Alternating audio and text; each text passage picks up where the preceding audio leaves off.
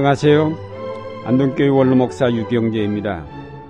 오늘은 예수님의 아버지 사랑의 비유에 나오는 탕자의 삶을 통해 우리 자신의 삶을 비추어 보고 생명의 참된 기쁨이 무엇인지를 생각해 보고자 합니다. 예수님의 비유에서 둘째 아들이 자기에게 돌아올 유산을 아버지께 미리 받아가지고 먼 지방으로 나갔다고 하였습니다.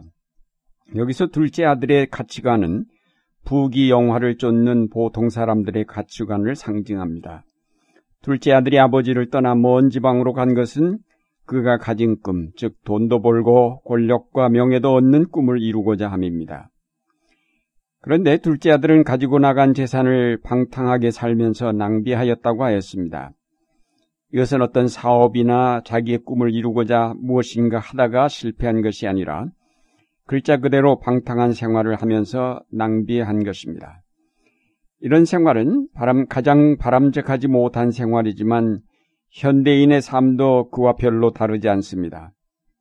방탕한 삶이란 재물을 남을 위해 사용하지 않고 자기의 허영과 욕망 그리고 쾌락을 위해 사용하였음을 뜻합니다.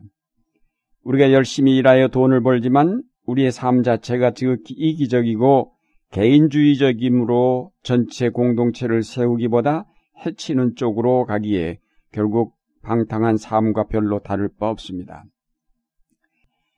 둘째 아들이 방탕한 생활을 하지 않고 가지고 나간 재물로 큰 사업을 일으키고 돈을 많이 벌어 성공한 사업가가 되었다 하더라도 결과는 마찬가지입니다.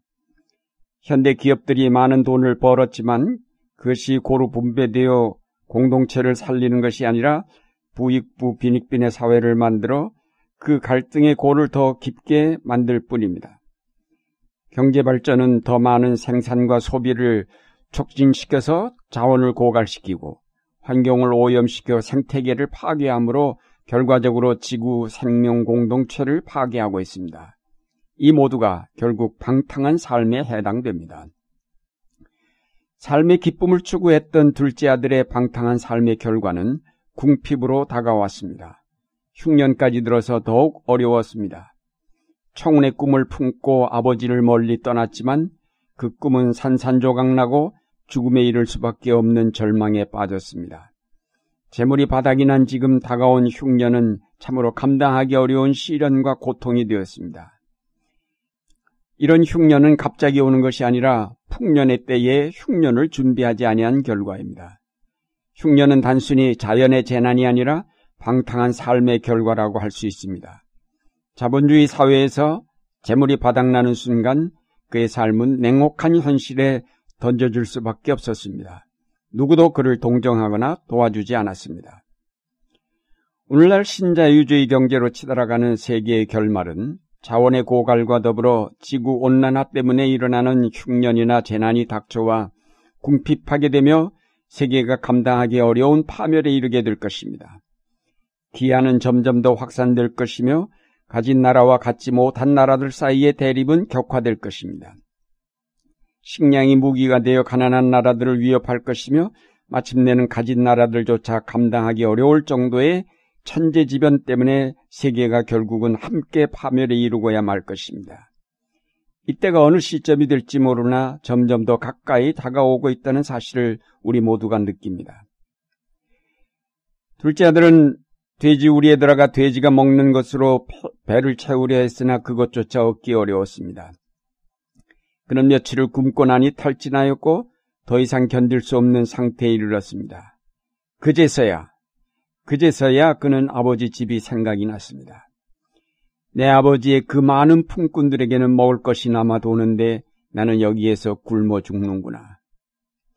이 세상 어디에도 희망을 찾을 수 없었던 그에게 아버지의 집은 마지막 희망이었습니다. 그가 아버지의 집을 생각하였을 때에도 그가 가졌던 물질적 가치관이 바뀐 것은 아니었습니다. 물질적 가치관이 중심이 된 세계는 냉혹하여서 가진 자는 더 갖고 없는 자는 가차없이 버려지는 적자 생존의 세계입니다. 그런 세계에서 약자들이 살아남는 방법은 가진 자에게 아첨하고 복종하면서 그의 약간의 자비에 의존하는 길밖에 없습니다. 지금 둘째 아들은 바로 그런 생각을 갖고 가진 자에긴 아버지를 찾아가 품꾼으로 자신을 받아들여 줄 것을 요청하기로 하였습니다. 그러나 아버지는 달랐습니다. 그는 자본주의 논리를 따르는 부자나 강자가 아니고 자기를 떠나간 아들을 염려하고 사랑하는 아버지일 뿐이었습니다. 아버지의 집은 돈이 없으면 냉혹하게 버리는 사회와 달리 모든 재물을 탕진하고 거지가 되어 돌아온 아들일지라도 사랑으로 감싸주고 맞아주는 사랑이 있는 세계입니다. 둘째 아들이 돌아온 아버지의 집에는 그가 도시에서 맛보았던 화려함은 없었습니다. 넘쳐나는 물건들, 화려한 의상들, 사람의 식욕을 북돋은 기름진 음식들, 그리고 거리에 넘쳐나는 선남선녀들, 요란하는 음악소리와 화려한 장식을 따라 열리는 파티 같은 것은 아버지의 집에서는 찾아볼 수 없는 것들이지만, 그러나 거기에는 그 화려한 도시 문명 속에서 찾아볼 수 없었던 사랑이 깃들여 있는 것입니다. 둘째 아들은 아버지 집에 돌아왔을 때 품꾼으로 받아주어 끼니를 거르지 않을 수만 있다면 그 이상 더 바랄 것이 없겠다고 생각을 하고 왔는데 뜻밖의 아버지는 그를 기쁨으로 맞아들여 잔치를 베풀었습니다. 나의 이 아들은 죽었다가 살아났고 내가 잃었다가 되찾았다. 아버지는 그를 당당히 아들로 맞아들였습니다. 그리고 불평하는 큰아들을 달래며 적극 작은 아들을 변호하여 주었습니다. 이 모든 환대를 보면서 둘째 아들은 무슨 생각을 하였을까요? 그가 처음 아버지와 함께 있을 때는 아버지의 사랑을 알지 못했습니다. 오히려 아버지의 간섭이 싫었고 그래서 자유롭게 독립하여 자기의 삶을 이룩하고자 먼 지방으로 나갔던 것입니다. 그런데 이제 모든 것을 잃어버리고 집에 돌아온 자기를 맞아주시는 아버지의 사랑을 보면서 이 사랑이야말로 삶의 기쁨이며 의미임을 깨달았을 것입니다.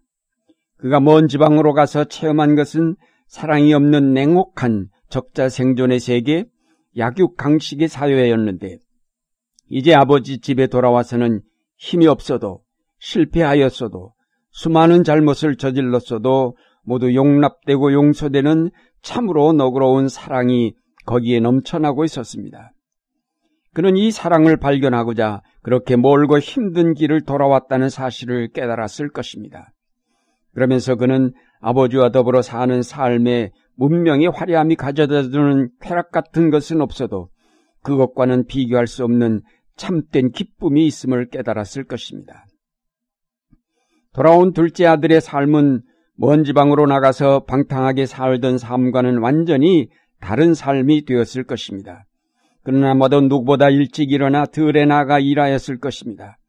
떼약볕에서 땀을 흘리며 허리 아프게 농사를 지었을 것입니다. 도시로 나가 화려하고 편한 생활을 하던 것과는 비교도 되지 않을 만큼 힘들고 고달팠지만 그 모든 것을 상쇄하고도 남을 아버지의 사랑 때문에 그런 비로소 삶의 기쁨이 어떤 것인지를 깨닫게 되었을 것입니다. 그 아버지를 떠나 방탕한 생활을 하던 것과는 반대로 절제하며 절약하며 부지런하게 생활을 하였을 것입니다.